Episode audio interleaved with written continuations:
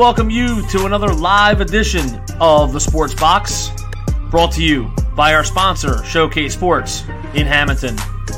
Showcase Sports for the elite athlete. And by our friends over at CrowdPlay. Download the free CrowdPlay app today and check them out at www.crowdplayapp.com for details. Ladies and gentlemen, it's showtime.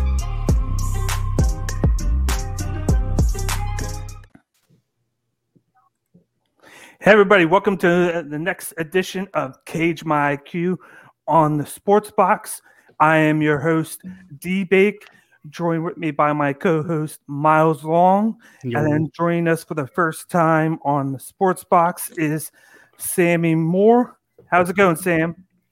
Hey, man, going good, man. I'm just happy to be here. Thank you for having me. No problem. And how are you doing uh, today, Miles? I'm good. My my room's not a meat locker anymore, so that's a that's a big improvement. Yep. actually yep. feel my toes. Yep. And as you know, we're we are Cage My IQ. Uh, before we get started, if you want to check out any of our content, you can go to our Twitter page, which is at Cage IQ, Facebook, which is Cage My IQ SB, and the Instagram page, which is Cage My IQ and then with our parent com- uh, company that we uh, go live on the sports box you can go to their page and check out all the content that we have on there and then that all of our other shows from there have on there. But tonight we will be talking about the recap of ufc vegas 19 derrick lewis versus curtis blaydes now, the, as you see in the picture that we had at the startup, the recap, the Black Beast team's Blaydes. As you know, we everybody saw what happened. Uh, he knocked him out. Uh, we were getting to that a little bit more, but uh, what, what was your first impression, Sam, on this uh, fight card? Uh, my first impression was I was eating my words because I picked Blaydes to win. So, uh, you know, to casuals, this didn't really seem like it was going to be a, you know a, a, big a big fun card. It was just going to be like filler. But it, anybody who knew the names that are on this card, it did not disappoint. From the prelims on up to the last fight, it was a very exciting card. Uh, one out of ten, man, I'd give this thing about a ten. It was awesome as far as excitement. You had mixtures of submissions, strikes. Uh, you know, most all the fights were entertaining fights, weren't many snooze fests in there. I was very happy with this fight. I mean, with this card. Yeah, I know you you were only able to catch the the main card uh, uh, last night, uh, Miles, but uh, you like the undercard was really nice. I know you caught that, Sam. Sam, uh, we saw the basically the debut of Casey O'Neill, which was nice. Uh, we saw a, pretty interesting stoppage with the Landwehr uh, when he was getting up, and then he basically cursed out the ref, saying, "I was getting up, I was getting up." But what the I think just thoroughly from the prelim to the main card, it was four great fights. and Absolutely. And be a, a fight night card, that's just fantastic. But uh, before we get into the recap of the main card, uh, this week my fight picks, I went four and two. Actually, my the first three, I was one and two, and then the last three, luckily, I went three and zero. Oh, uh, and then for the three week span, I am eleven and six. So I'm feeling good about myself right now. It, it could go uh, this week. It could go downhill, but right now I am. Uh, I'm sitting pretty right now. Uh, with, with my picks. Uh, Can we do the math on that? What is what is two and four? Let's see, four and two. That's uh, out of 50%. six. That's not bad. That's not bad. That's like what uh, a little over sixty percent. If my math is okay. Yeah. If, I, if I would have had if I would have had an extra minute in uh, in my one loss, I would have I would be five and one. I feel like, but uh, that's near nor there. But uh, to go into the the first fight on the main card, uh, we had heavyweight a heavyweight matchup between Tom Aspinall against Andrei Arlovski. Uh, Aspinall uh, defeated Arlovski by second round uh, submission.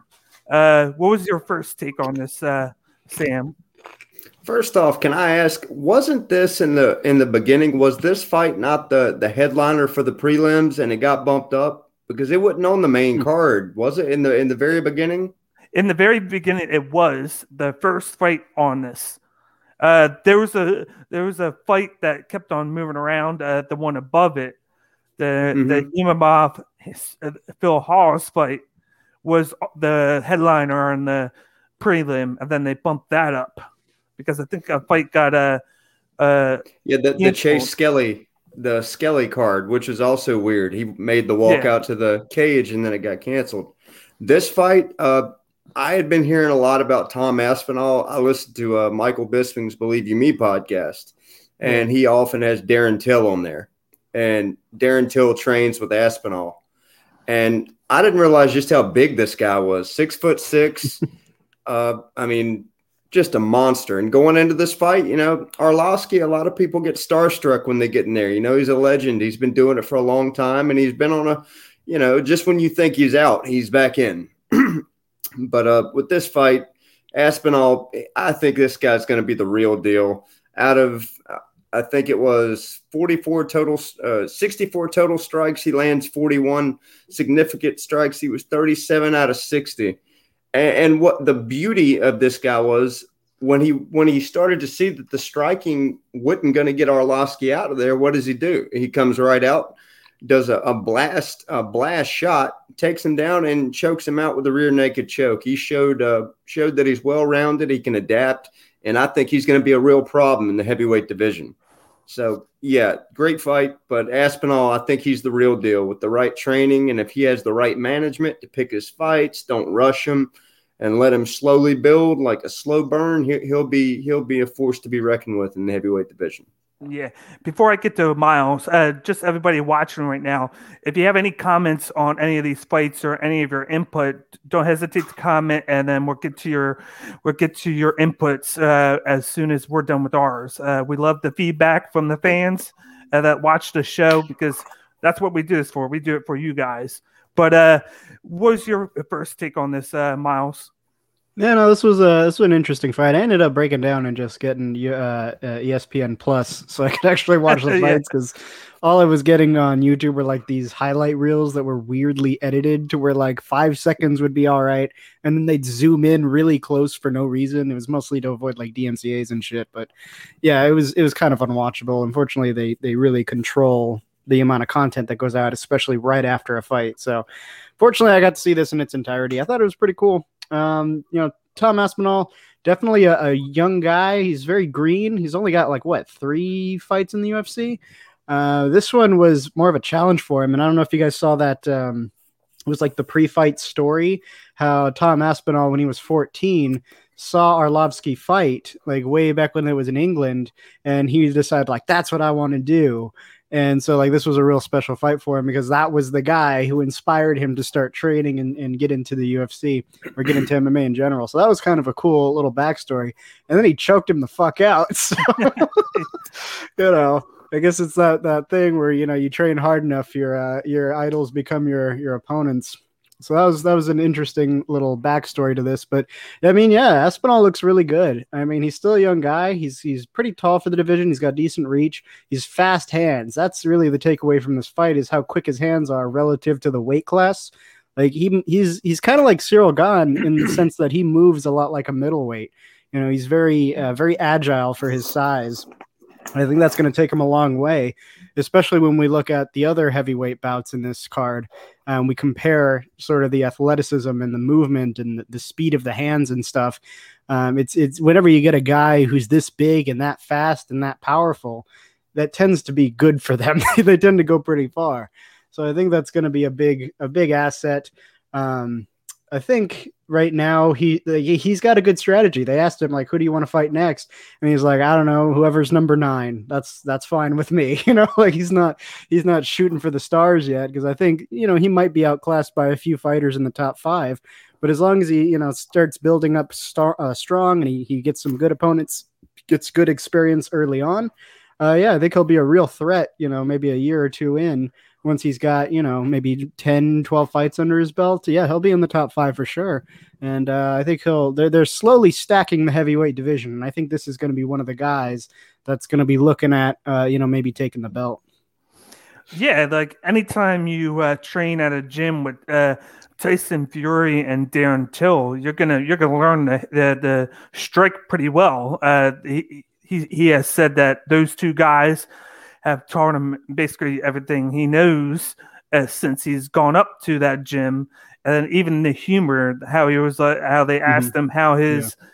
his uh, uh, game is, and he was like, "What's what's that?"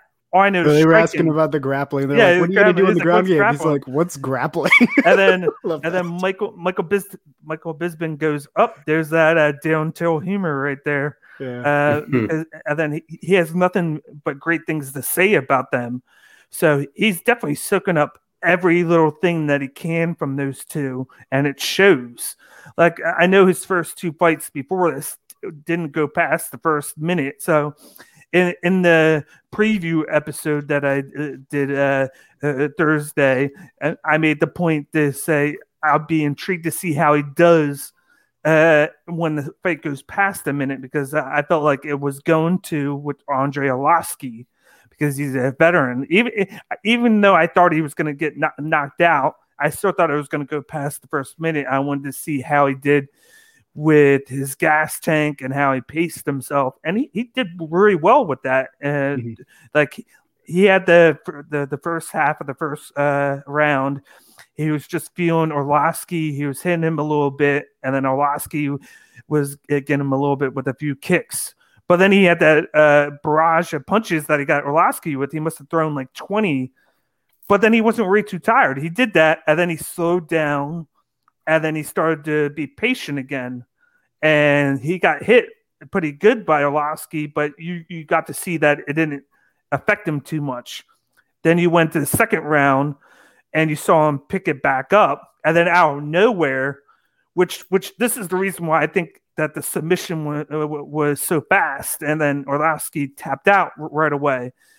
It was that unexpected takedown. He took him down, but the he pushed him right into the back of the cage and it looked like he hit the back of his head. And then I felt like he was out of it because as soon as he locked in the, the choke, he tapped out right away. So I felt like he was, I think he was seeing stars and he just tapped out because that's the, the first thing that he could think of. Because you don't want to be seeing stars and then being tapped out at the same time. You're gonna uh, you're gonna call for it right away so you can gain your composure. And then I, I thought it was perfect for him to uh, have this fight because it, this is a guy with so much experience and he was able to fight him and beat him.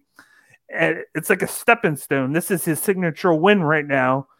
And it puts him like he was ranked 24 now, but now he's going to shoot up probably to like the 14, 15 rank spot now is going to want to fight that top 10 guy now, like number 10. Like like I said uh, before, like Augusto uh, Sakai or like a Walt Harris, something in that range. Mm-hmm. Because, because uh, he's going to want to get that next step, and once he, he if he succeeds there, then he can go for that top five guy.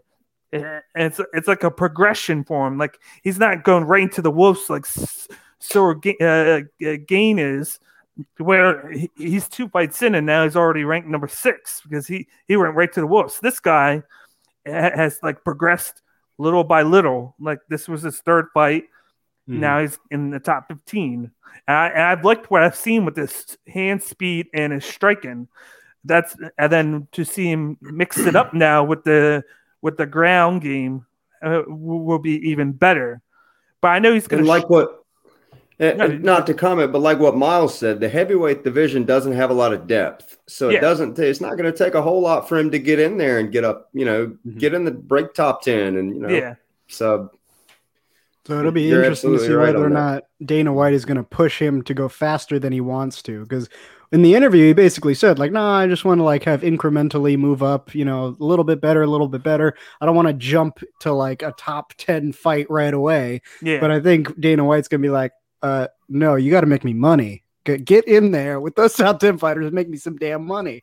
So I'm let's, interested to see if he's going to make him kind of do a Cyril Gane sort of thing, or if he's going to be like, all right, let's let the new guy, you know, have a few fights, get comfortable, and then we'll put him in a top 10 fight. But I don't know. I don't know. I think he, he, generated a lot of buzz with that with that fight and so i think Dana White's going to want to capitalize. I think oh, he's yeah. going to want to push him and, oh, yeah. and, be like, "Come on, let's let's go a little faster." like, like so it, I'll, I'll, be interested to see how that goes. Like down. you got two potential, oh well, almost three potential future pieces in the heavyweight with him, Gane, uh, uh, uh, and Daukaus, which we'll mm-hmm. get to him in, in, yeah. in two fights, uh, two fights on here. But uh, if things are looking up in the heavyweight division, and I, I just think that they need to keep this going. Like you still got that log jam up at the top five.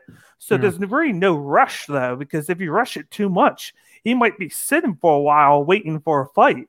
So if mm-hmm. you take your time with him, do it this way, have him go uh, do like a top 10 fight or maybe a guy between 10 and 15 and then do it if he wins that then go between 5 and 10 by that time some of the logjam will be cleared up to where if he wins you can give him a good fight because he's not going to be waiting he'll be fresh he'll have mm-hmm. he won't be too fatigued or too uh, uh, like sluggish from waiting too long just like Derrick Lewis might be doing because he might be waiting mm-hmm. a while uh, just uh, Jon Jones have, uh, has been waiting for a year because yeah. it's that logjam effect up there waiting uh, for whoever wins this fight because Stipe has mm-hmm. only fought so much in the past couple of years. It, it, it's created that jam.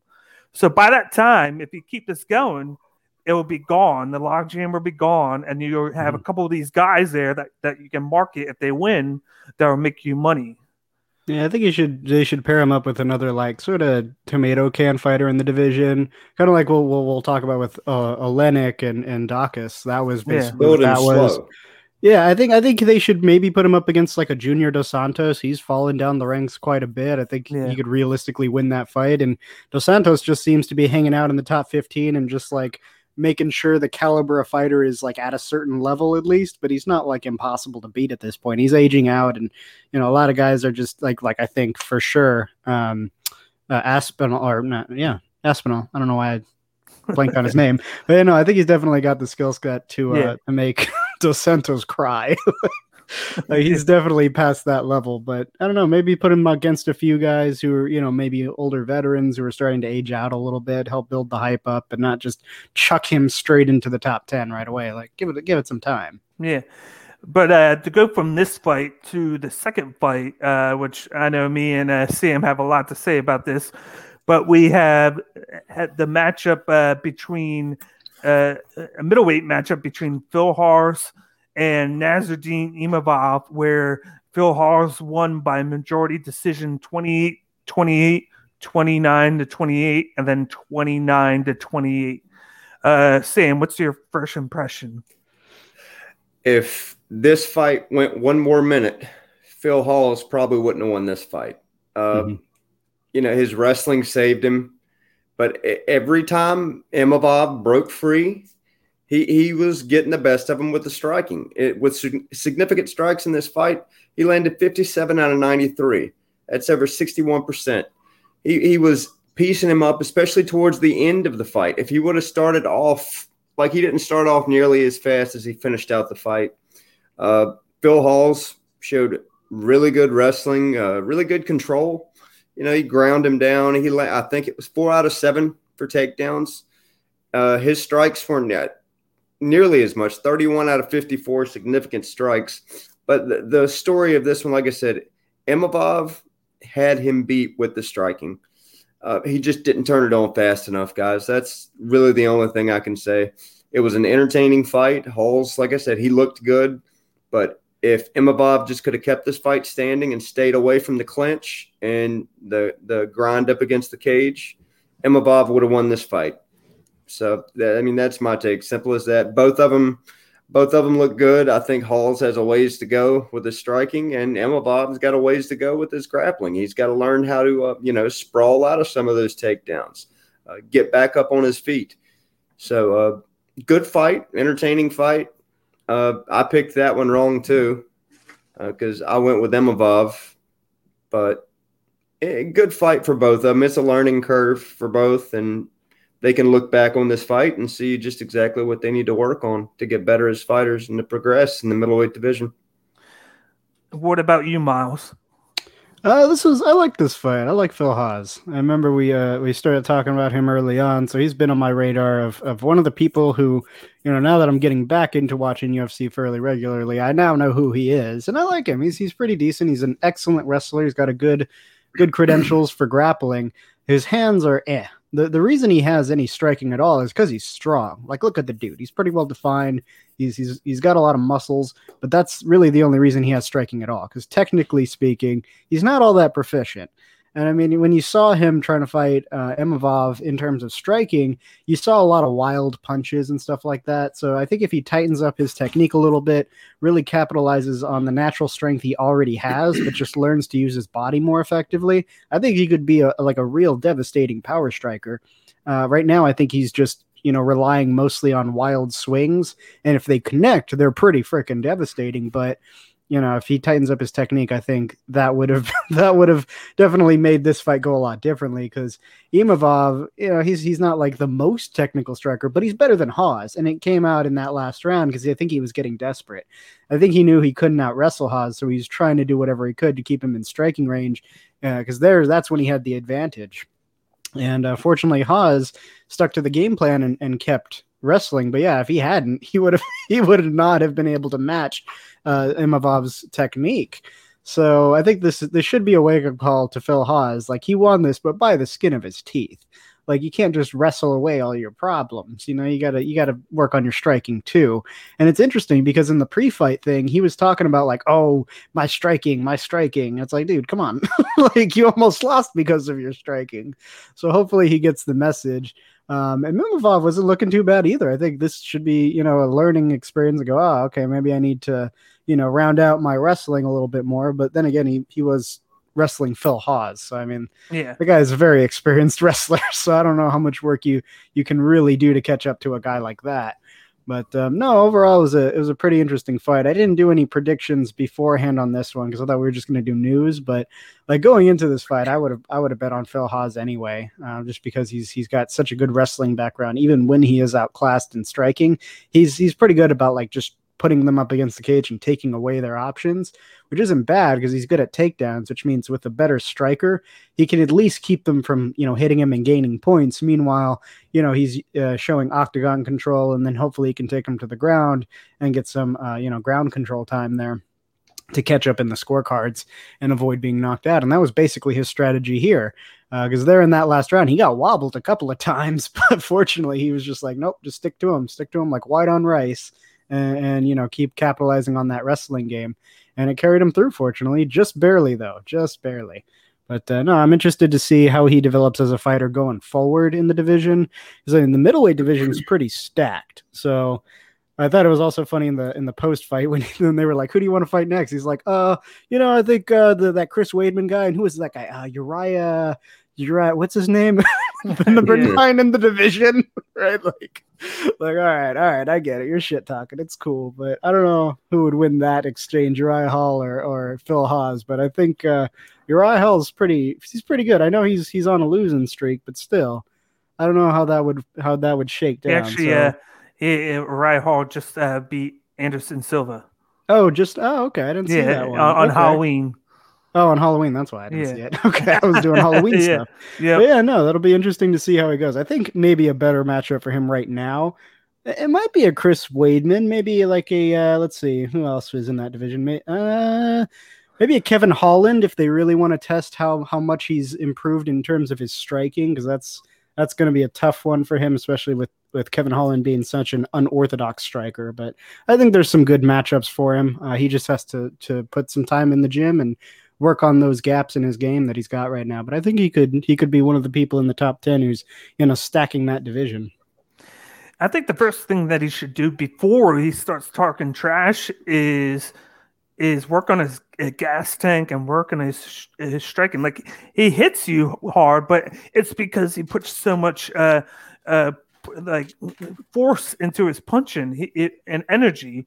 Like he, he, when he hits you, he hits you hard, but Mhm. it kind of reminds me of that Derrick Lewis where you, he hits you with like the wide hook or whatever, and then Yeah. it- when it connects, it hurts. But a lot of the time, he misses, and then Mhm. he goes for the takedowns, and he puts too much into it, and that's why he allowed. He basically let Nassourdine back into this fight because the first round it was all him. Na- Na- Nassourdine didn't really do too Absolutely. much.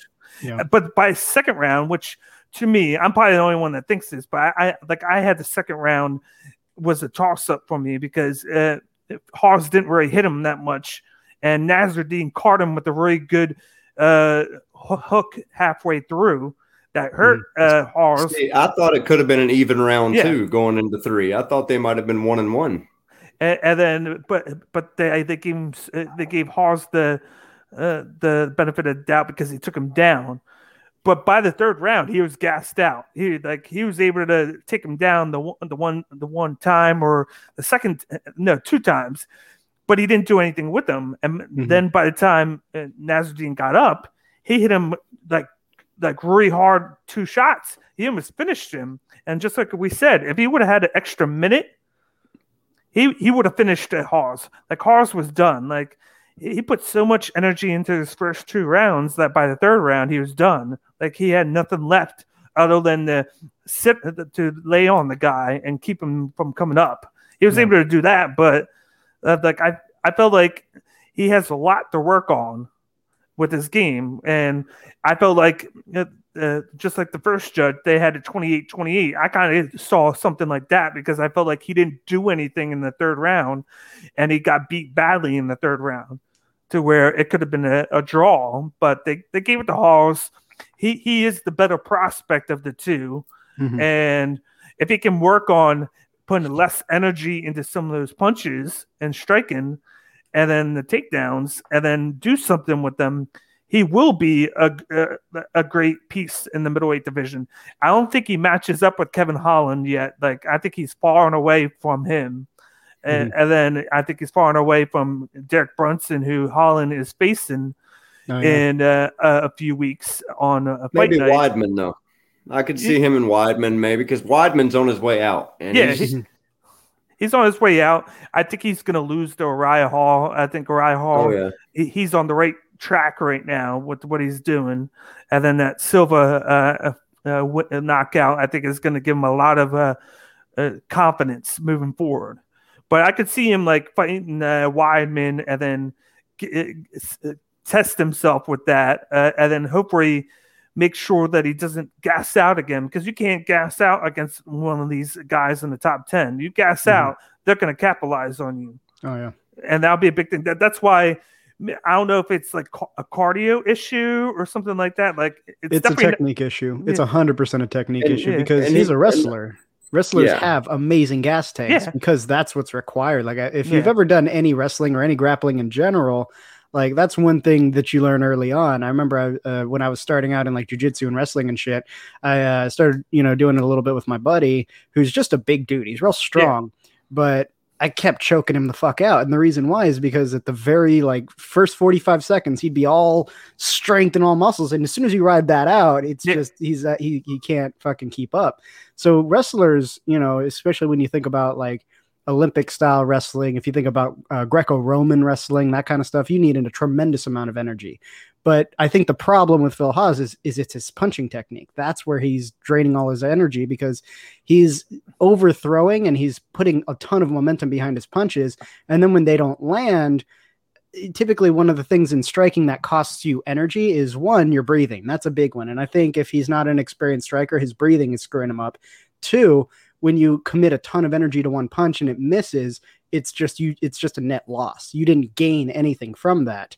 So he needs to tighten up his technique so that one, he knows when to throw those big punches. Kind of like uh, Usman is a good example. He uses that jab a lot, but the jab really it's it's learning about your opponent. You're using it as a measuring stick, and you're also using it as a tool to see how his guard works. And so once you get a good feel for, okay, I think I know generally what his range is. I know how he's going to react if I throw punches. Then you start landing those big crosses. That way you're burning as little energy as you can, even when you miss, because you're not overcommitting. And that's Phil Hawes's big problem is his power is all about overcommitting. He has to overswing because he doesn't have the technique to throw a clean punch and still have it land powerfully, which I think if he gets a better striking coach, he could. He's a big dude. He's he's pretty freaking strong just naturally. It's just he doesn't know how to use his body yet for that sort of thing. He, he reminds me of Balrog from Street Fighter. That's what he reminds me of. It's the big up front, but then yeah.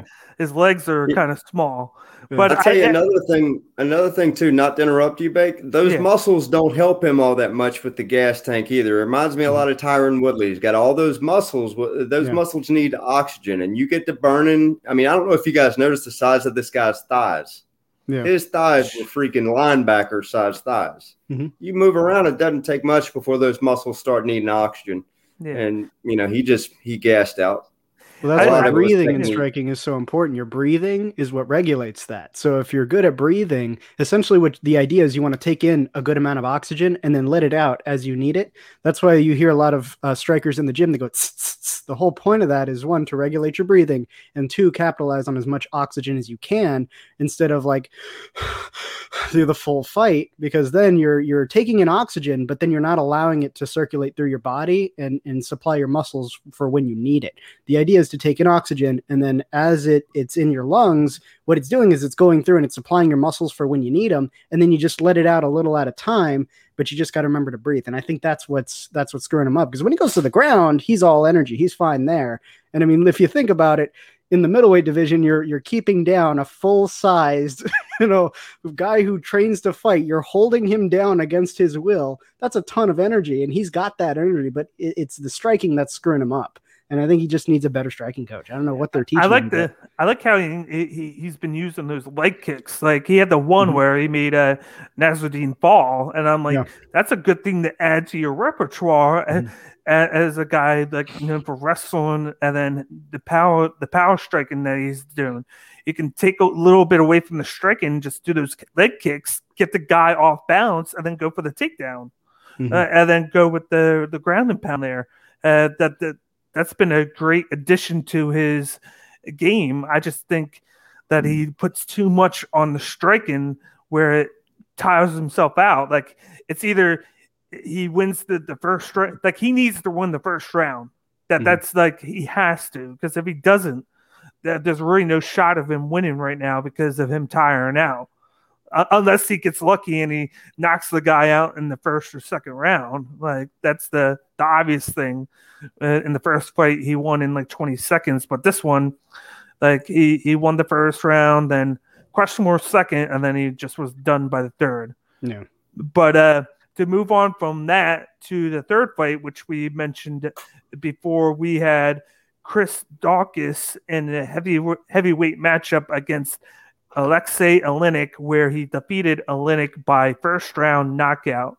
What is your first impression, Sam? Well, first off, uh, Philadelphia. Uh, he he definitely put on for Philadelphia. That's for sure.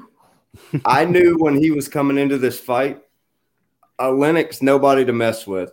Uh, you don't want a Oleinik to get hands on you.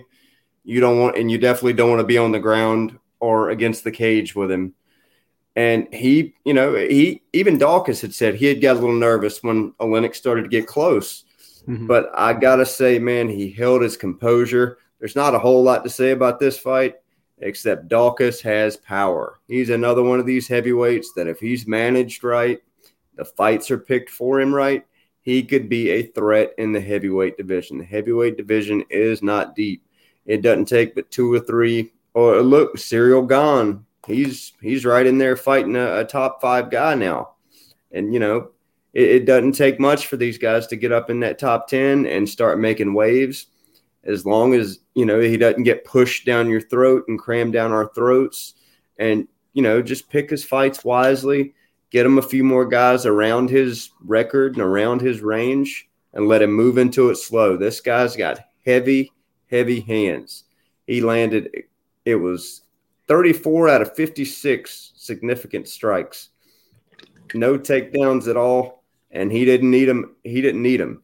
All he did was keep uh, Oleinik off with the jab, and then the the big knockout shot, and that's it, man. This this one was over quick, and uh, congratulations to Chris Daukaus, man. He's going to be a big he's going to be a big a big time player in the heavyweight division, along with uh, Tom Aspinall. Uh, what about you, Miles? Mm, yeah, this this fight was also pretty interesting. You know, I see uh, at this point Oleinik, while he's had a long, you know, MMA career, maybe not as long in the UFC, but he's got like what is that, fifty nine and fifteen? That's Jesus, well over sixty fights, closing in on seventy. The dude's got a long career, and he's he's not bad.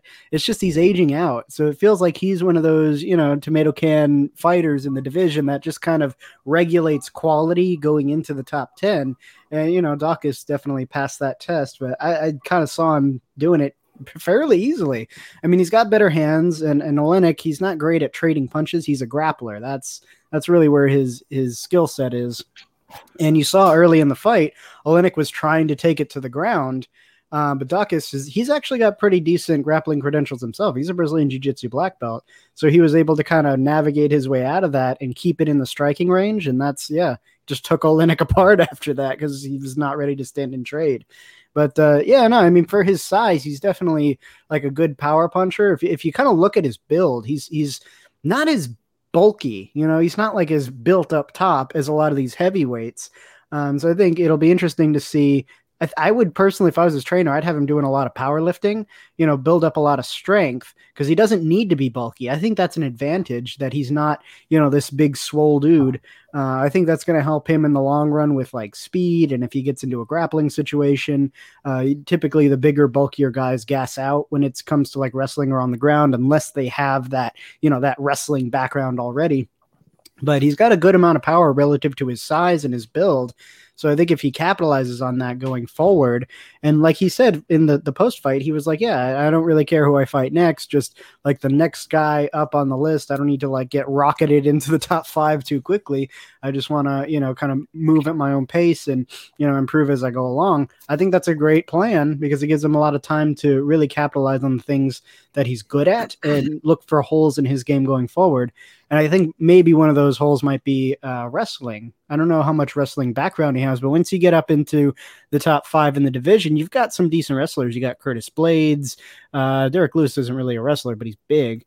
Uh, Alexander Volkov has decent wrestling in clinch work. Ciryl Gane has decent wrestling. So, I mean, that's I think something he would need to address moving forward. But overall, he did a he did a really good you know top ten debut here, and uh, yeah, I think he deserves that top 10 spot. It'll just be a matter of pacing at this point. You know what I'm saying? Yeah, and I think um, for this fight, I, I think it's safe to say that uh, Alexei Oleinik probably should retire because in the past couple fights he's been knocked out. He, he looks slower than what he was when he came into the UFC. He's just lacking that movement. Like, like he has the the striking that was doing okay, but like his bread and butter is the submission and grappling. But it seemed like Chris Daukaus was able to deal with that, and then Link was just too slow to transition from ground to standing up or standing up to the ground. And Chris Daukaus took advantage of it. And then halfway through the first, it just looked like Oleinik was already tired out. And then mm-hmm. he wasn't even hit that much. He was hit once or twice before that. And then all of a sudden, you just get that outpour of uh, shots from Daukaus, and he just finished him. And he just felt uh, like he, he had no answer for it. Like he just st- stood there and took it until the until the ref uh, stopped the fight. And I, I think it was, it's a good thing for Daukaus. He, he was able to get in, get out with v- v- vaguely any uh, uh, like shots. Like he, he was put into like submission attempts once or twice and that's it. Like he didn't take that many shots. He could probably get a fight in, in, like a month or two because nothing was really done to him. He can get back and get moving mm-hmm. uh, again, and then face somebody in the top ten. Uh, like I think maybe he should face like a Junior Dos Santos, like he, somebody like that, because you got the top five. It's all logjam, and they're they're all booked for the next month and there's not that many guys to uh, go after. You got like Junior Dos Santos. you could fight the the probably the winner. Like he could fight Aspinall, but I think they would want to keep them apart because they have like if they could keep winning, that's like a a, a fight that they might want in the future. So I think that like maybe Junior Dos Santos against uh, Chris Daukaus would uh, work that way. You got another guy, kind of like with Aspinall, uh, and him just did. They they fought guys that are eight that were aging that are ready to probably leave, but they're battle tested. So if they win, they get experience and they can learn from those fights. And he could do another one, and then that would jump him into the into the top ten into uh, like that seven eight range, and then after that, he'll probably sit for like five, six months waiting to fi- figure out who he can go with next. Like maybe, he, maybe he's waiting for the winner of uh, Rozenstruik and Gane, and like maybe he waits for that, uh, or maybe he fights the loser because the winner would jump into the top five, and a mm-hmm. loser will be around that seven to ten range. So maybe he fights the loser of the main event on a uh, Saturday.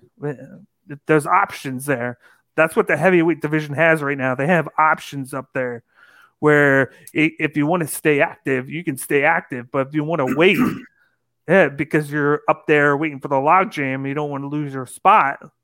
You can do that too. But I think these guys uh, need to stay active compared to the veterans up top. And I think I think you're going to see him booked in probably May or May or June. But to uh, move to the fourth fight on the card, it was actually one of my favorite ones. Uh, we had a matchup mm-hmm. between mm-hmm. a, a, feather featherweight matchup where Darrick Minner defeated Charles Rosa by a unanimous decision 30 to 26, 30 27, and then 29 27. What's your first thoughts, uh, Sam? I thought this. Uh, I'm not sure who got performance of the night. I'm sure it was probably uh, Derrick Lewis, but I thought Darrick Minner should have got performance of the night.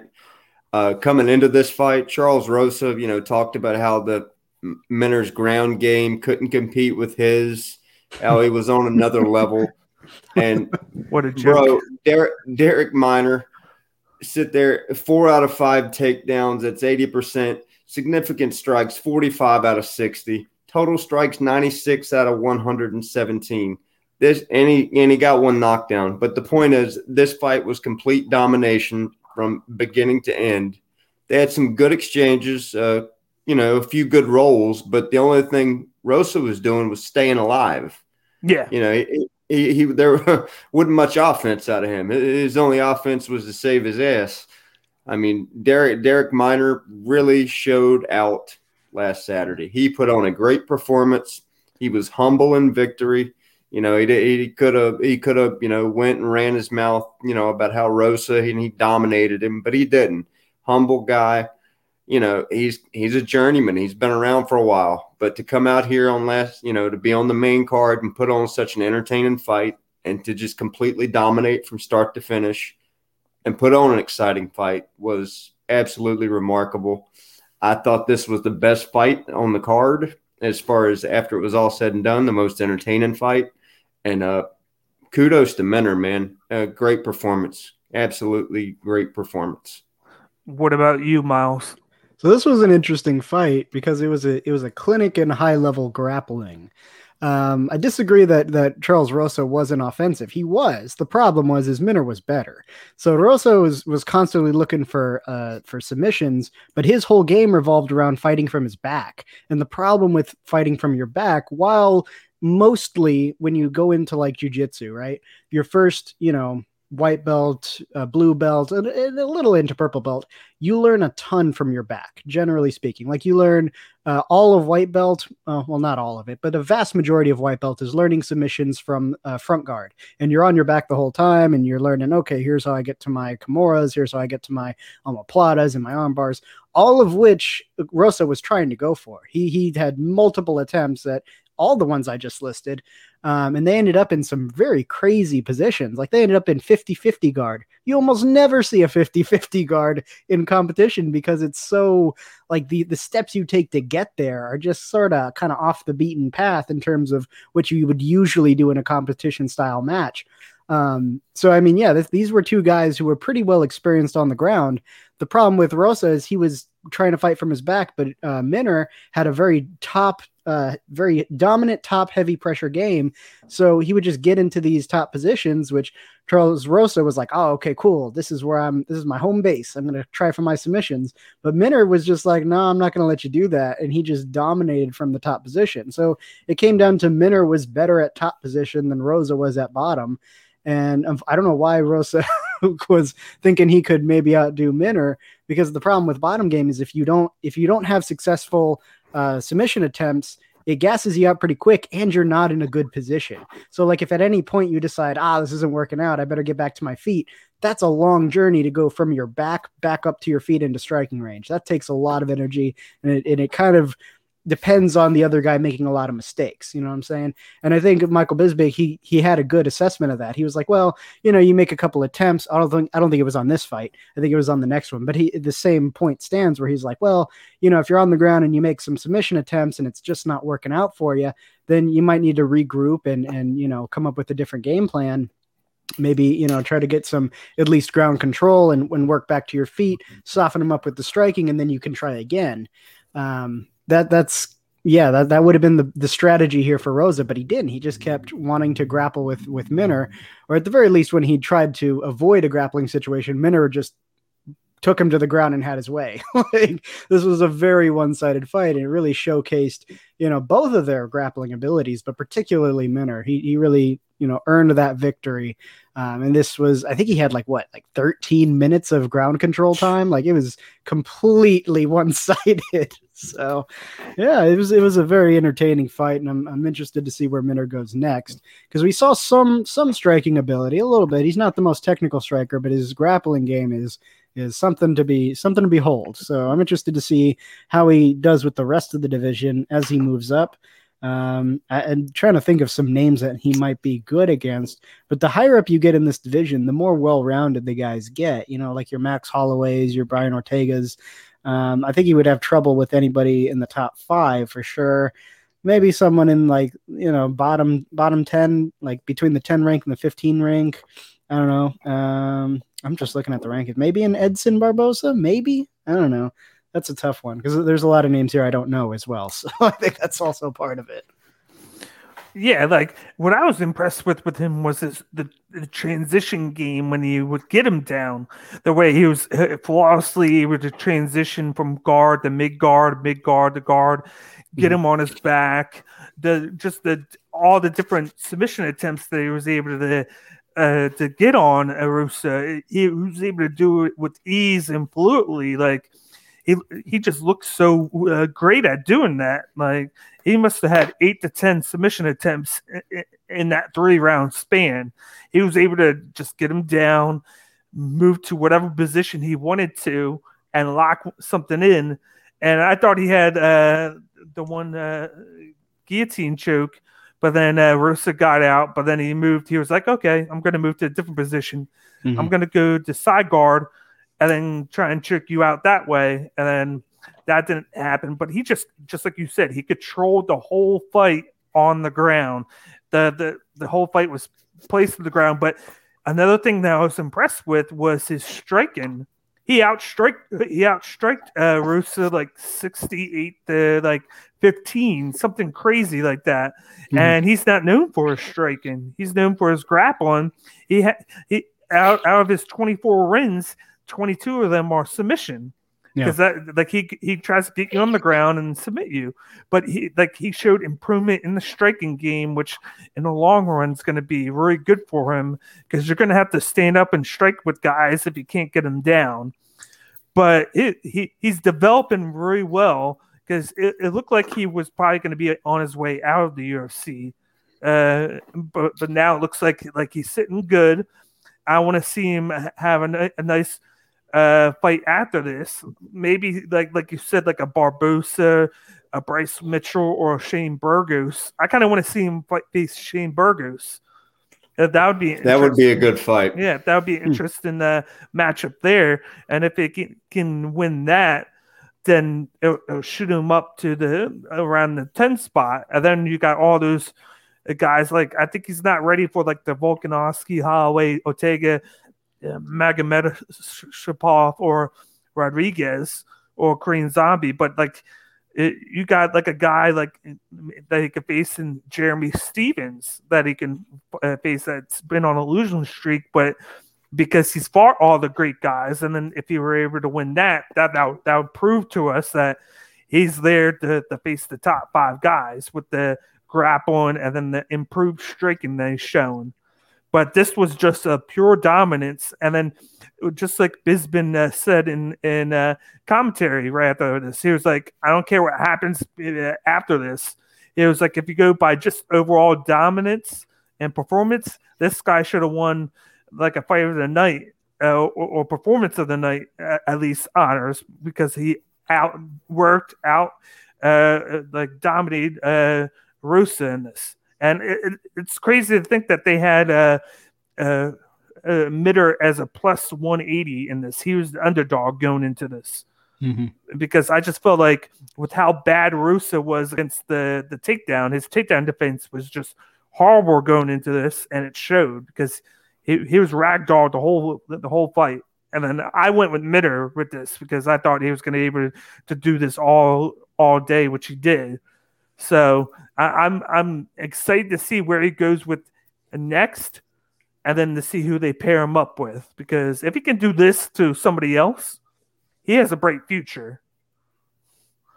But to move on to uh, the co-main event, which shocked a couple of people with the result, but I felt happy about it because I picked it right.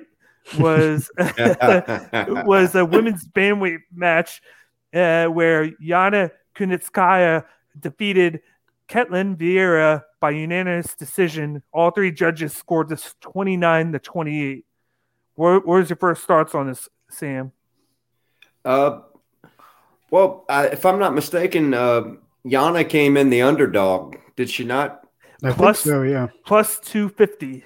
Oh wow. Yeah, she. Well, it, I know it was. It was. uh number seven taking on number six. And I got to tell you, if if you would ask me before that fight, or ask me after, I thought Ketlen Vera looked like she should have been ranked way higher. I mean, uh, Kunitskaya should have been ranked way higher than Vera. She uh, she really put on a clinic in this fight. I didn't see it going that way. I don't know much about either one of these ladies, but uh, just listening, you know, from Bisping and everybody talk before the fight, it, it seemed like it was going to kind of be a shoe in for Vieira, mm-hmm. and uh, man, it wasn't. Uh, Yana looked really good. 47 out of 60 significant strikes. That's almost 80% connection. I mean, that's that's that's that's really good. I mean, she put on a good performance. Good, uh, and it was a you know entertaining fight. Every minute, every round of that fight was entertaining. Some good scrambles, some good strikes. It just bottom line, uh, Yana just pieced her up. And towards the end of the fight, uh, Ketlen was wearing it on her face. You know, she was uh, mm-hmm. she was pretty beat up. But a good fight, and got to give it to Yana Kutska, uh, Kunitskaya. Sorry, I think I said that right. I hope so. yeah. What about you, Miles? Miles, what, what do you think? Who'd you go with on this one? You're the uh, Brazilian yeah. Jiu-Jitsu guy. I didn't uh I didn't know really anything about these two to be honest going into this fight. So I was just kind of checking out the credentials and the way people were talking uh talking up Vera. And I was like, okay, so if you know, if if she lives up to the hype, we should see sort of like a like a Minner sort of uh, you know, performance where it's just very one-sided grappling. She's got the striking ability, but everybody was really talking about her grappling ability more so. Um, and then Kunitskaya looks like uh, she, I think they said she was like Taekwondo, definitely like some sort of kickboxing mix. She trains so, with her boyfriend, Thiago Santos. Oh, interesting. Okay. Yeah. Huh, interesting. But yeah, definitely, definitely she's got a good striking ability. Um, and I think what happened was because the first round was was definitely uh, Vera. She she did a good job closing distance, getting her to the ground, and then you know taking away her options, looking for those submission attempts. Um, and then Kunitskaya, she made an adjustment. That's yeah, that's very important in a fight. Is if your original game plan or you figure out like something you're doing is wrong, your ability to adjust for the rest of the fight is is really what keeps you in the game. Otherwise, you get like a Chris Rosa situation where it's just it's just you keep making the same mistakes over and over and over again, and it just gets worse as the fight goes on.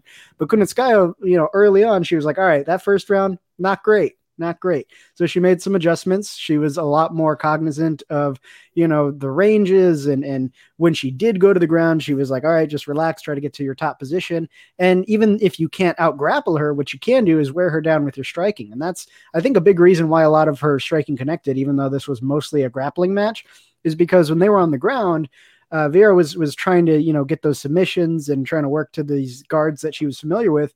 Meanwhile, Kunitskaya was just like, well, I'm just going to punch you in the face as many times as I can, right? Like they're in the third round when she was in uh, back control she uh, Kunitskaya took, or I'm sorry, uh, Vieira took her back, and Kunitskaya just started raining punches in her face. Meanwhile, Vieira's like, "All right, let me try for that that rear naked choke." like she was trying, but like it's difficult to get a choke when you're getting punched in the face repeatedly, and that's that's what kind of yeah. threw off her submission game was all the striking from the ground that Kunitskaya was was it was accumulating on the cards as well. So when it went to decision, that was the better strategy instead of Vera like trying to absorb punches and submit at the same time. And as we got into the second and the third round, Kunitskaya got better at that. She got better at finding those opportunities to throw in her striking, particularly right at the end of the third round. She dropped those big, heavy elbows, opened up uh, Vera's face, and there was just like blood coming out of that that gash on her forehead. That hematoma, yeah, yeah. No, yeah. it was it was real nasty, but that was yeah. It was just it was just a matter of strategy at this point. Like Vera was was very committed to the one strategy she came into this fight with, whereas Kunitskaya was flexible. And as the situation changed, she was able to assess what was going on and go, ah, okay, what I what I was planning to do, maybe not the best. So let me let me readjust and and kind of go with what's happening in uh, like according to how the fight is evolving let me evolve with it. And i think that's really what put her over the top here uh, to where it was really her striking that got her all the points on the scorecards for the unanimous decision uh, because if she had tried to play Vieira's game and been like all right let's let's try to out grapple her kind of like what she was trying to do in the first round was match grappling for grappling and it didn't work out but if she had, you know, stayed in that mindset, this would have easily gone to Vieira. But she didn't. So that was, you know, good on her. That's that's exactly what you're supposed to do. And I think she's definitely earned, you know, moving up in the ranks, uh, you know, as a result of this fight. And as long as she keeps that sort of flexible mindset, I think she can go, you know, pretty decently far. Uh, probably secure herself a spot in the top five if you know she keeps on the right path. Speaking of uh, bloody face, here's a picture of her after uh, after she was being attended to after the fight because it happened in the last 30 seconds. Yeah. Uh, where she got elbowed right there, and then it was just that big hematoma, which was just nasty. But uh, like just like you said, like she, she was going with the Darrick Minner uh, attempt where she was taking her down, and then going with that that route, and it started out well uh, in the first round, but then, like you said, uh, I think Kunitskaya made the adjustment. She was like, if she's going to take me down, like she did pretty well defended it uh, for the most part in the first couple rounds, where she would hold her back the first time.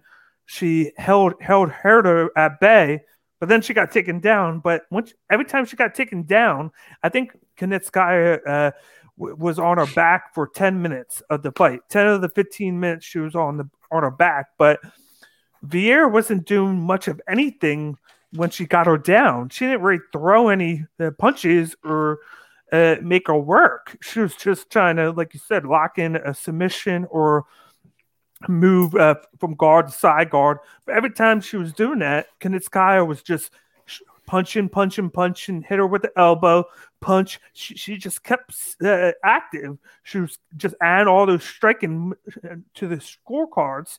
And the scorecard at the end was like 178 to 16. Yeah, something crazy. When you're when you have somebody on their back for 10 of the 15 minutes and you can only get 16 strikes, mm-hmm. that's a problem. Mm-hmm. And and then you had people that were like, how how did she lose when she had her on her back the whole time? It's because she wasn't active with it uh, uh at all. Like he, it, it, was kind of like the Curtis Blaydes effect, but the difference is Curtis Blaydes was able to take down Volkov 15 times. That's a big gap. Yeah. Like that's huge. and, and he just kept he let him up, take him down, let him up, take him down, and then he added a little bit of striking into there. But Vieira, she took her down, I think three times, four times, and she stayed down. But uh, Kunitskaya was okay with it. She was like, okay, I'll just keep hitting you because you're not doing anything to me. And then I'll just keep adding on the scorecard because it's going to be in my favor because the, the takedown isn't as heavily favored as it used to be. It's it's more 50-50 now. And I'm gonna even in the first round, they gave it to Vieira, but Kunitskaya had her in the first round 58 strikes to three and wow. and she lost the first round. Second round, uh, Kunitskaya had it 68 to 6. And then she had the third round, I think the same uh, same thing, like 56 to like uh, 7. She dominated in striking because she just yeah. kept on being active. She knew what she needed to do. And then at the end of the third, when you kind of could have been like, oh, is it this or that? She came in, she reversed the guard, had Vieira on her back and then hit her with a couple elbows and then started like striking her. And she got her Vieira all bloodied up and then right before the the bell rang. And then of course they gave it to Kunitskaya and now now that she has won this she'll probably get that top three matchup which it's going to be interesting to see what they do with it because I was looking at the the top five and Nunes is fighting uh, Megan Hamilton, Megan Ham- Megan Hamilton next Anderson. week. Anderson. Yeah, uh, yeah, Anderson. But you got Holly Holm, who just got announced she's going to be fighting uh, Pena, so that's the two five matchup. And I think Irene Aldana is fighting Aspen Ladd next month, which is the the three four matchup. So that leaves uh, number one ranked Germaine de Randamie as the only person up there to face mm-hmm. uh, right now. So maybe they book that just because she has no one to fight. Uh, do we do uh, Kunitskaya and De Randamie? Or she just sits and waits to see what happens with a couple of these fights that are going to happen because she this was a pretty good performance from her for the fact that she was on her back most of the time. Like I was mm-hmm. impressed with how she was was able to work on her back because she like she adjusted and got the win just because she out that the striking difference was so crazy that how do you go against her in, yeah. on the scorecard like 178 to 16 like you can't bet you can't bet against that or be like i'm gonna have her uh, go with the loss like how mm-hmm. can you do that that's a 160 strike difference and all Vieira did was take you down four times and sat on her. Basically, that's it. Mm-hmm. Like the like I like I, I, felt good about it. Like I told Sam, like if if she lost, that they would have gave Kunitskaya a, a, loss, I would have just stopped watching. I would have just went yeah. to bed. it would have been pointless at that time because you would have been uh, uh, putting out the wrong uh, uh, output there. Like, oh yeah, she outstruck her, but because she took her down three times, we're giving her the win because she had to. Because there's difference between controlling her on the ground for ten minutes and controlling them on the ground and doing something with it. Like, if you're just laying on them, you're not doing anything. You're just laying on them she was just laying and praying, man. That's she wasn't doing anything, bro. Yeah, she was just minimizing what was going to happen to her, which she wound up not doing that, because, as you see with the bloody face that she had right there. but uh, uh yeah. she, like it's a good thing for Kunitskaya. She's she wants to get into that top three spot now. Like she's going to go from seven. I'm going to say she moves to like three or four, and then at least at least four, I think. Yeah, because like, you're gonna have you're gonna have two of those women in the top five that are gonna lose. They're gonna go uh, right behind her unless it's like a really uh, great matchup. Uh, and then, uh, like, she's gonna sit there and either wait or get Germaine Randamie, who hasn't fought in a little while. But she I think that, fought since she fought Nunes and lost. She hasn't fought mm, since then. Last year. That that's the perfect matchup to meet uh, to, to make then give her that fight, and then if she does good there, then off to the races. Because you know how Nunes has been uh, defending both belts. She's the only one that's been doing it since Cejudo retired. Those two are the only ones that have done it, and um, which is good. Like like I'm glad she she said she was going to defend both, and she goes back and forth between them, which is I think why that when you look at the pa- the rankings for the divisions, they actually combine the the bantamweight and the featherweight with the women's yeah. because she, she defends it against both of them. So it's like yep. she's she's almost beat uh, like the whole top 10 almost. but uh not to waste too much time on this one, but now we're going to move into the the main event that we got right now, which was Derrick Lewis uh, who defeated Curtis Blaydes by second round KO. And this wasn't just a KO, this was a crazy KO, mm-hmm. like like bad. But uh, what's your first uh, thoughts of this, uh, Sam? All right, before we go any further, guys, I, I feel like I need to to say this stat. Derrick Lewis landed seven strikes, period, throughout the whole mm-hmm. fight. Yeah, seven strikes, uh, zero submissions, zero takedowns, seven strikes. That's it. That's all it took for this guy to completely obliterate a top five contender. Curtis Blaydes was winning this fight. He looked good. But the main thing that impressed me even more than the knockout with Derrick Lewis, Blaydes was zero for three on takedowns. Yep. Lewis is getting better with the takedown defense. This is a different fighter than when we saw him fight Daniel Cormier for the belt. Derrick Lewis is going to be a he's going to be a force to be reckoned with. He keeps getting better, and I just can't I can't quit saying it. Seven strikes and he won that fight, mm-hmm. and it only took one. The sad part about this fight, and I, I was telling you about this, uh, Bakes.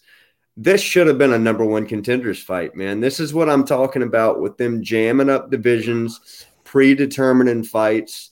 And like you had told me, all right, you know, yeah, Jon Jones is supposed to get the winner of Stipe and Ngannou. What if Adesanya wins? Why would Jon Jones not go back? And, and that's the fight people want to see. What if, what if he uh, dominates uh, Jan Blachowicz and then he calls yeah. out Jones? How do you yeah. not that, book that? it's just not fair that this guy put on the performance of a lifetime. And after the fight, the post the post fight press conference, he's talking about fighting Alistair Overeem.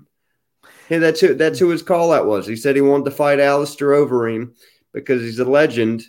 And Alistair Overeem doesn't want that fight. I mean, Derrick Lewis, the, this guy should be fighting the winner of that fight. That's so unfair that the UFC does this with their bullshit matchmaking. Eh, I mean, it, it just blows my mind the the way that the way that Dana White and Sean Shelby, eh, you know, pro- project these fights I mean, Jon Jones hadn't fought in forever. Ngannou and Stipe. I mean, Stipe hadn't fought since he beat DC. That's almost what a year and a half. yeah. I mean, this this is absolutely ridiculous, man. Derrick Lewis put on the performance of a lifetime, and that punch he threw. Now, granted, that was a hard uppercut. That was half of what he's got. He he he didn't sit down and throw that. He just called him in with the. He was going for the shot, and he hit him with an uppercut and he flattened that man out. Derrick Lewis should be fighting for a belt. He, he put on a, a hell of a performance a, and, and game planning. You think he didn't practice that uppercut a thousand times, knowing Blaydes is a wrestler and he's going to go for the shot? And the fact that he shut the takedown all three times, he shut the takedown completely down. Der- uh, big props to Derrick Lewis, and it's it's just a shame that they're going to set up some bullshit fight with him and Overeem, or he'll end up having he'll end up having to fight down instead of fighting up in the rankings, and that that's just a, that's insanely stupid matchmaking to me. So I've so I've been building on that one, fellas. Uh, Miles, what do you think, buddy? Uh, so props to Derrick Lewis for the win. That was that was a good fight for him. Um, however, I still think Curtis Blaydes was the better fighter. And here's the problem I think the fight was more uh, Curtis Blaydes fucking up than it was Derrick Lewis being amazing. Because here's the thing I think Curtis Blaydes was too anxious for the takedown. I think he was trying to rush it, trying to get into that wrestling range. And, and I think it was probably his coach was like, You got to wrestle the guy. You got to wrestle him because your wrestling is better than his wrestling and you can just wrestle, wrestle your way to a fucking win. But the problem was he wasn't setting up those shoots. He wasn't setting up those entrances. And so every time Derrick Lewis was like, no, we're not going to do that. And he would just hit him. But I think if Curtis Blaydes had instead worn him down in the legs, had been delivering a lot of heavy calf and and and leg shuts, he would have worn down Derrick Lewis. And eventually he could have set up something to make that wrestling happen. But instead, he was just too overeager. He would just kind of go in with very little setup, very little, you know, especially that last takedown attempt, the one that got him knocked out, he literally just ran in. Like he was like, "Oh, I see a takedown attempt," and then Derrick Lewis punched him in the face. And that's exactly what he deserves for that bullshit. Like, what the fuck was that? You know, like I mean, every time it was just it was just a bad game plan. That's what it was. I think if Curtis Blaydes had spent the first round leg kick, leg kick, leg kick, leg kick, and then you know trading some hands because he did have really good evasion. He did have you know the ability to kind of weather that storm but then he would go for the takedown attempt and that's where he incurred the most damage was these half-assed takedown attempts and I think if he had spent that first round really kind of beating up Derrick Lewis with the hands and using his his movement and his his evasion, and then gone into the second round and kind of him down like for about half the round, and then started setting up more intelligent wrestling attempts, more intelligent takedown uh, attempts, this would have gone very differently because Derrick Lewis, he does have a ton of power, but he doesn't have Curtis Blaydes' agility. He doesn't necessarily have the same sort of evasion ability. Like when you see him strike, he's very powerful, and when he connects, it, it's devastating. But when you watch him strike, he's not the most technical striker. So Derrick Lewis should have been capitalizing on those holes. Like that's where the game plan should have been, not just oh I got to wrestle him because that was it, it was like a double edged sword for him because you know Derrick Lewis obviously he was training to you know stuff those those wrestling and those takedown attempts. And the main way he would have done that was with his striking and Curtis Blaydes just played right into his hands. It was just bad training.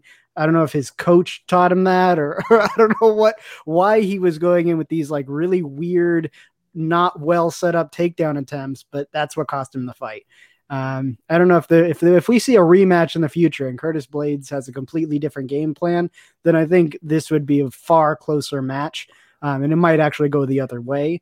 But no, I think I think Derrick Lewis prepared well for this fight.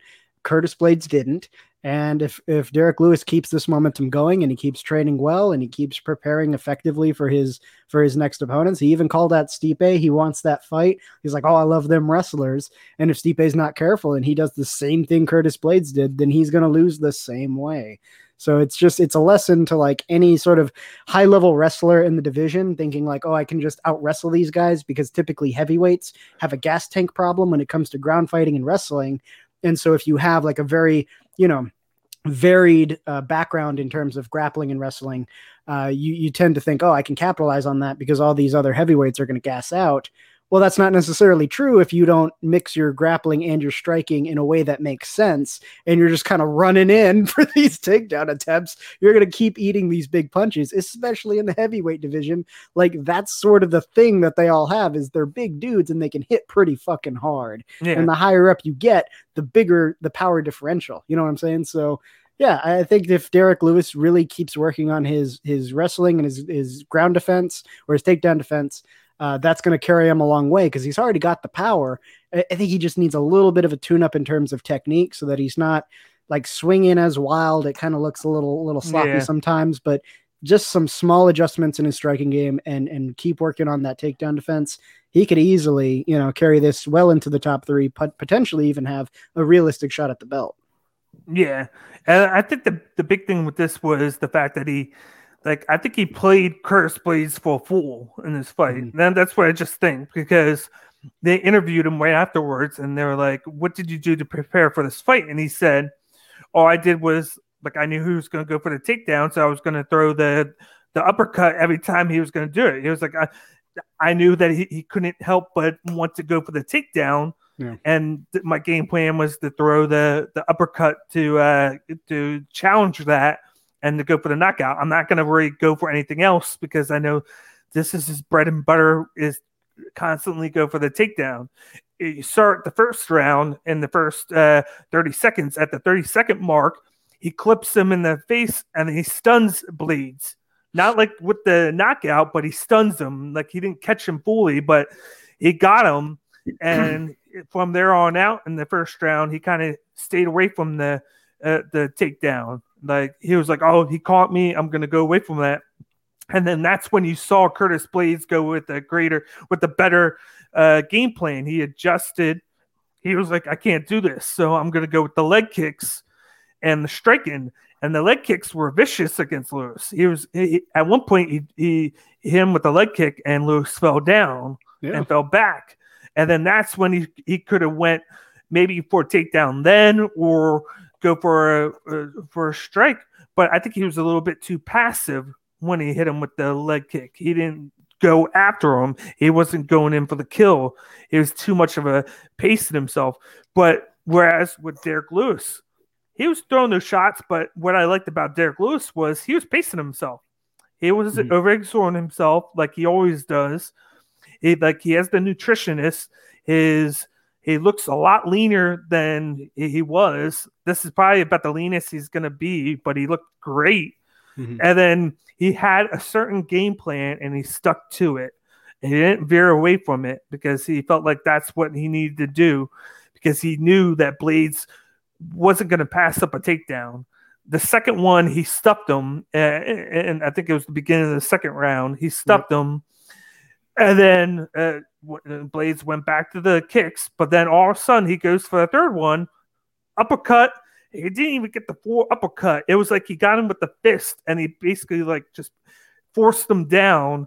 And then because Herb Dean was was too far away at the time, it got those two uh, punches in at the end that people are talking about. Like, oh, why why did he get those two fatal shots and he could have done damage? It's because right. Herb Dean was out of position. And as a fighter, you got to keep going until the ref tells you to stop, mm-hmm. because anything could happen. He the you could stop he could, could have it continue and the guy could get up or the guy or whatnot. And it sucks for Blaydes because he was out unconscious for two minutes. Yeah. And and now now with this loss, he was potentially going for a title shot, but now he's gonna now he's gonna have to fight back from this. And I don't know where they're gonna have him go next. Maybe the the winner of Gane and Rozenstruik or the loser. Who knows? Like mm-hmm. he, he, was one away from the shot, and now he now he has to reset. But he should have kept going with the leg kick game and then striking afterwards because he would have eventually uh, killed Derrick Lewis's legs with uh, with bruising with how vicious Lewis kicks were. Like he was he was dropping him down like a like a tree like a tree like an axe to a tree with every time he kicked him. Like it was that bad, and for him to to have too much uh, want to for, go for the takedown, even though he knew that Derrick Lewis was uh, defending it. Like, like that was his one focus. Like he didn't care what happened to him as long as he saw the the takedown come, so he could throw the uppercut. And then, you know, Derrick Lewis, he's the one guy that even if he's losing, he he can come back from anything and just knock you out. That's why he, he leads the heavyweights with uh, what was it, uh, thirteen knockouts. 13 yeah. knockouts now. He, like yeah. he, he he set the record uh last fight and then he's just adding to it and now he's sitting in that position like you say where he has to wait now because or because Jon Jones of course is being gifted the title shot. Yeah. Even though I think he should win a fight, like like I would want to see Derrick Lewis and Jon Jones because Jon Jones needs to, to me, prove himself first. Uh, I think had, that Blaydes and Jon Jones would be a good match. The wrestling, oh, would, yeah. I thought, yeah, yeah. But now Derrick Lewis is going to be sitting for a while, unless unless they go and you have you give him the loser of Stipe and Ngannou, and then of course Jon Jones gets the winner. If mm-hmm. you do that, I'd be okay with that because at least you're booking him a top three guy there. Like say, and, and, and Lewis said that the main reason he don't want to fight, uh, he didn't he because he didn't want to go five rounds. He said that in the post the post fight. He, you know, he, would rather fight three round fights even if he's not fighting for a belt. He said he'd rather fight uh, three round fights instead of five round.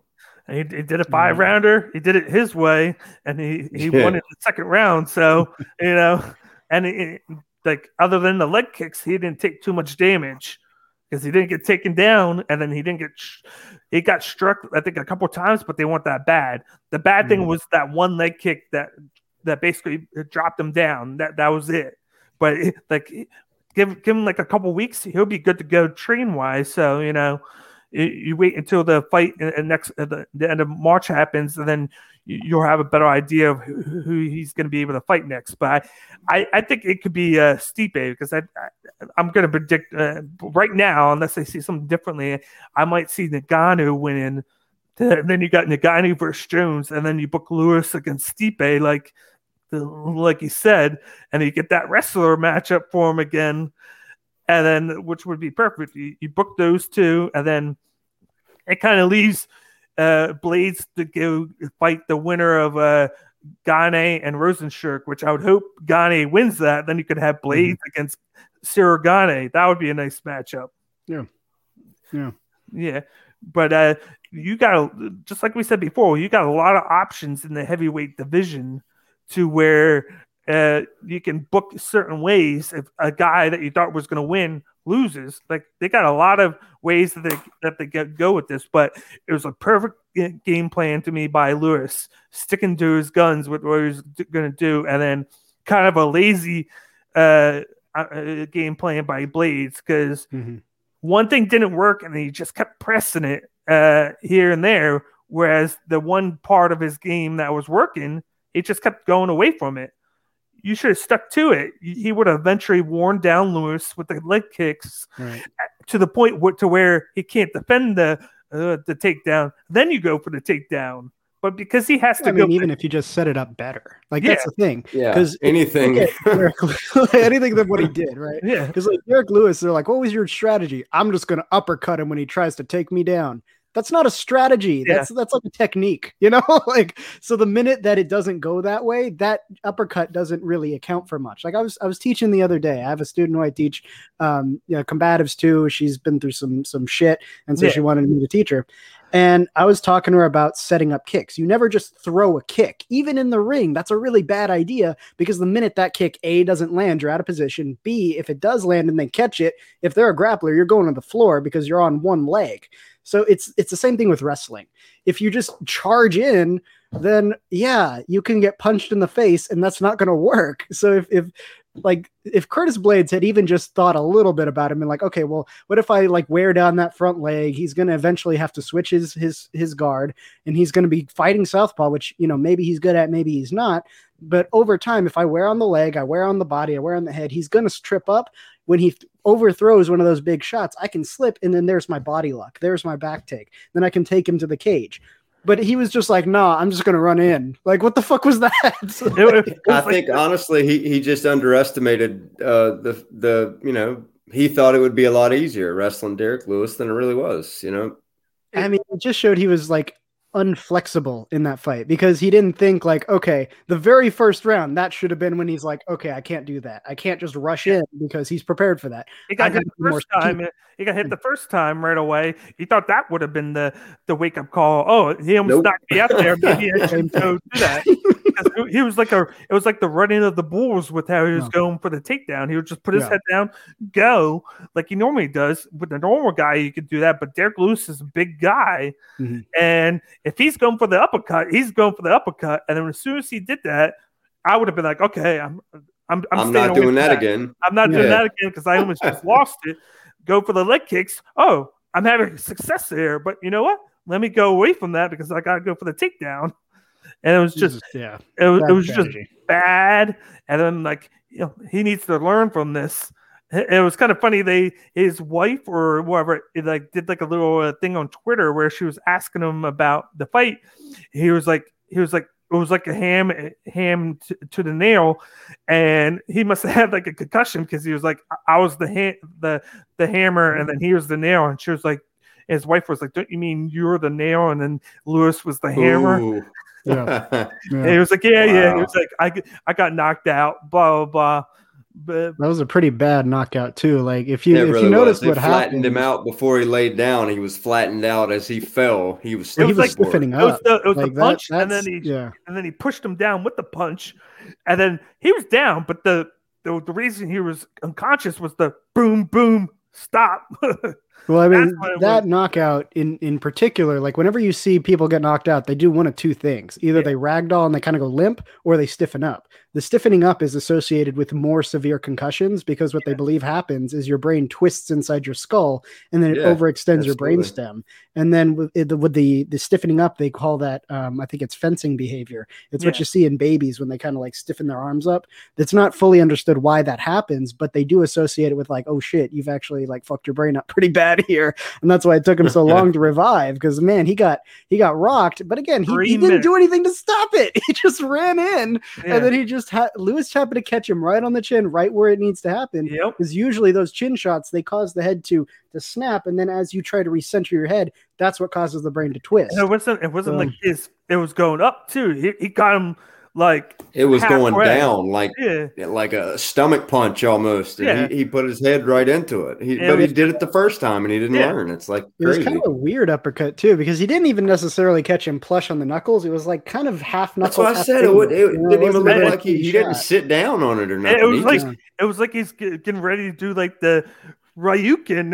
Yeah, yeah. like he was going for that, and then he was getting ready to go up, but he caught him and he won the fight, and then now he's the guy who's uh, moving on for like uh, uh, like in the into the top three now, where his prize is to sit on his ass now because now he has to wait to see who Jon Jones gets to fight instead of him. Like that, mm-hmm. that's that's just like you said. That's what I hate about this is and like he, he's been in the division the whole time. He's worked his way up to this point just for a guy to go up from light heavyweight, even though Jon Jones is is, is a beast. He, he's but he's unproven. But he's unproven though. in the heavyweight division. He's proven in the light heavyweight division, but he's not proven here.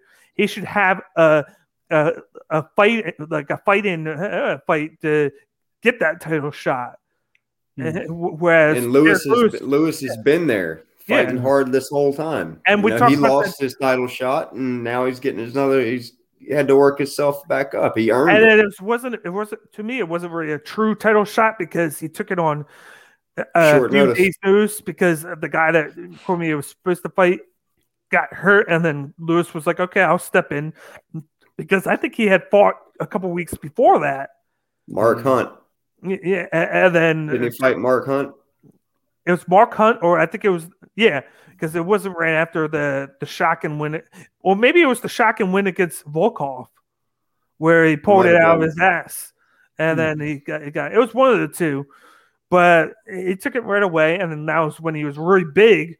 But now he has the nutritionist where he does a lot of cardio. He he, he slimmed down and he's uh, changed his game a little bit. It's still the the, the power punch game, but he, he's added some kicks and some knees. You saw that in the fight too. You saw him do a couple of those knee knee ups to where he was keeping Blaydes at bay a little bit uh, mm-hmm. at time. Like like he's improving and uh, he absolutely just, he just just like Miles said, he just needs to improve like the the the striking, like not just over strike uh, too much. Like if he can get the accuracy with it, he'll be even deadlier, which is scary because if, if we could get a better Lewis than we have now, mm-hmm. Uh, I don't want to face him. I'd, I'd, still love to see him and Ngannou fight and actually fight. The last time they wouldn't throw, nobody wanted to be the first one to get hit. Yeah, I would love to see Lewis and Ngannou, man. I think if Lewis kind of adopts a like a like an Usman strategy where he uses his striking and, and keeps him at bay with because I mean his jabs even are pretty pretty heavy. Yeah. But if he uses that to set up these bigger power strikes without having to rely on like just generating momentum by swinging your arm as hard as you can, I think he'd he'd be definitely a big threat, especially in the Absolutely. top three. But I don't know. We'll see. We'll see how he moves forward from here because if, if he's sitting on his ass, that's a lot of time to improve, right? That's a lot of time to build on the things you're good at and try to cover the holes of what you're not good at. So I guess it'll depend on you know his training camps from here on out how much he improves while he's waiting for that next fight. Um, and once he like knows who that opponent is hopefully he gets enough notice to build a better game plan rather than you know if he tries to take me down i'll uppercut him. That's i mean it worked out this time but like going forward i think that's a little too rudimentary yeah. you know? Yep but uh, uh, before we uh, get ready to go, because we're done uh, recapping UFC Vegas 19, do you guys have anything to say before uh, we head out? Not too much. No, I'm Uh, good to go. Check out my stuff Thanks. with the Laughs and Rec podcast. I got audio episodes every week, except for this week. I'm planning to to go back to school to become a teacher, so I was I was busy doing that. But uh, we are going to do. go. Uh, it's a good job. Congrats. Yeah, I'm excited about it. It should be fun. I'm going for uh, fourth to eighth grade core subjects, and then once I have a little experience, I actually I really want to teach high school history, like world history nice. type stuff. That's that's my passion. Nice. But um, yeah, this week we are doing a live stream though on Thursday, 5 p.m. Central. Um, it's twitch.tv at the Laughs and Rec podcasts. Instead of the ampersand, just put and. Uh, you'll find me. Uh, we're going to be talking about conspiracy theories and current events this week. So it's going to be good. Start off with a little bit of uh, how pissed I am at our at our Texas leaders for how they handled the whole freezing Mhm. everybody out, and, and Ted Cruz goes to Mexico. Yeah, bullshit. Ted Cruz went to Mexico, Oh man, that pissed me off so bad. but we'll start with that, and then we'll get into some some fun YouTube conspiracy theorists and just see how far down that rabbit hole we go. Um, and then yeah, yeah, just uh, check that out. It's gonna be a lot of fun. And, and then, uh, how about you tell us about uh, the Devil's Advocate articles that you've been writing, uh, Sam? Oh yeah, man. You guys, uh, you know, I, I do opinion based and recaps and covers of uh, UFC and Bellator shows. You can find me at whatthebuzz.com. Uh, uh, like I said, my articles are Devil's Advocates, what they're all labeled. Uh, check me out and hit me back up if you got, you know, any opinions or, you know, just let me know what you think. And you can always find me here at uh, with Bakes at Cage My IQ. Whenever he has me, I'll always be here, guys. So. Yep. And then uh, for me, uh, you can uh, catch me. Uh, here's a preview for Thursday. Uh, me and my buddy uh, Jim from the the Active Geek, Geek podcast. He- He's been my go-to guy on Thursdays to uh, preview the the fight night cards. Uh, it's just been a thing that I wanted to add to bring to break out more content. Uh, we pre-record episodes on Thursday, and then I release release it around Thursday night at like seven, eight o'clock uh, that you can catch them on YouTube. But me and him are gonna uh, preview UFC Fight Night Rozenstruik versus Gane, which is going to be a really uh, great a heavyweight matchup this Saturday, just like we just had with Lewis and Blaydes. And it's going to be another wrinkle into that top five of the heavyweight division that we're going to add because right now I think I think Rozenstruik is four or five, and then Gane is actually number six. I thought he was number eight. Seven in the division. Oh, seven. I thought he was number eight or nine, but he's actually seven. So if he were to win that, he would move into the top five. And that's just like I said before, uh, to add another guy sitting waiting uh, for a shot because of that log jam up up top. But uh, you can catch that on, on Thursday uh, around seven o'clock uh, when we post it on the YouTube. I'll post it on all all the socials uh, on uh, on the YouTube channel. Will be on up uh, right away. Then I'll post it onto Twitter. I'll post it onto the Facebook. But you can you can find all of our stuff uh, on Facebook, Twitter, and YouTube, and even Instagram. Just go to uh, Twitter at Cage I Cage IQ. Facebook is Cage My IQ SB, and then Instagram is Cage My IQ, and then YouTube is also Cage My IQ. So just give us a follow, subscribe to our pages of our content. You can now you can see the Devil's Advocate articles on the on the Facebook page, and then I'll share it to the group as well. But thanks for tuning in, guys. Uh, That was a recap of UFC Vegas 19. Uh, we're moving on. Uh, we got a another thing I want to say before we uh, leave. We're going to be doing a collab uh, next Thursday with uh, the other fighting podcast on here. I think it's called Fighting Words. We're going to do a collab preview of UFC 259 Oof, next Thursday. next Mm. yeah next thursday at eight o'clock. Uh, uh, we're gonna preview that because there's three title fights uh just in the top three and then the other two fights are no slouch either. So it's gonna be a lot to cover which is why we're gonna do a collab show. So you got a lot of people with a lot of opinions because it's gonna be a huge show uh, on uh, i believe it's march 6th so Yeah, uh, March look out 6th. so look out for that next Thursday at eight o'clock.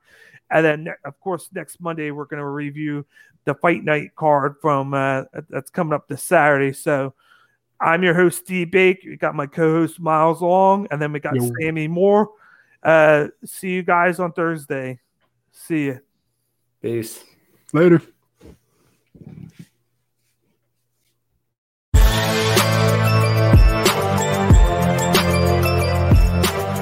Thank you for watching this episode of Cage My IQ on the Sports Box. Please remember to follow us on all of our social media outlets. On Facebook at Sportsbox Show, Twitter at Sportsbox Show, Instagram at The Sportsbox Show. Find us on YouTube and join Outside the Box, our Facebook sports discussion group. The Sports Box is brought to you by our sponsor, Showcase Sports in Hamilton. Showcase Sports for the elite athlete. And also our friends over at CrowdPlay. Download the free CrowdPlay app today and use promo code THEBOX at sign up for 10 free points. Thank you for joining us.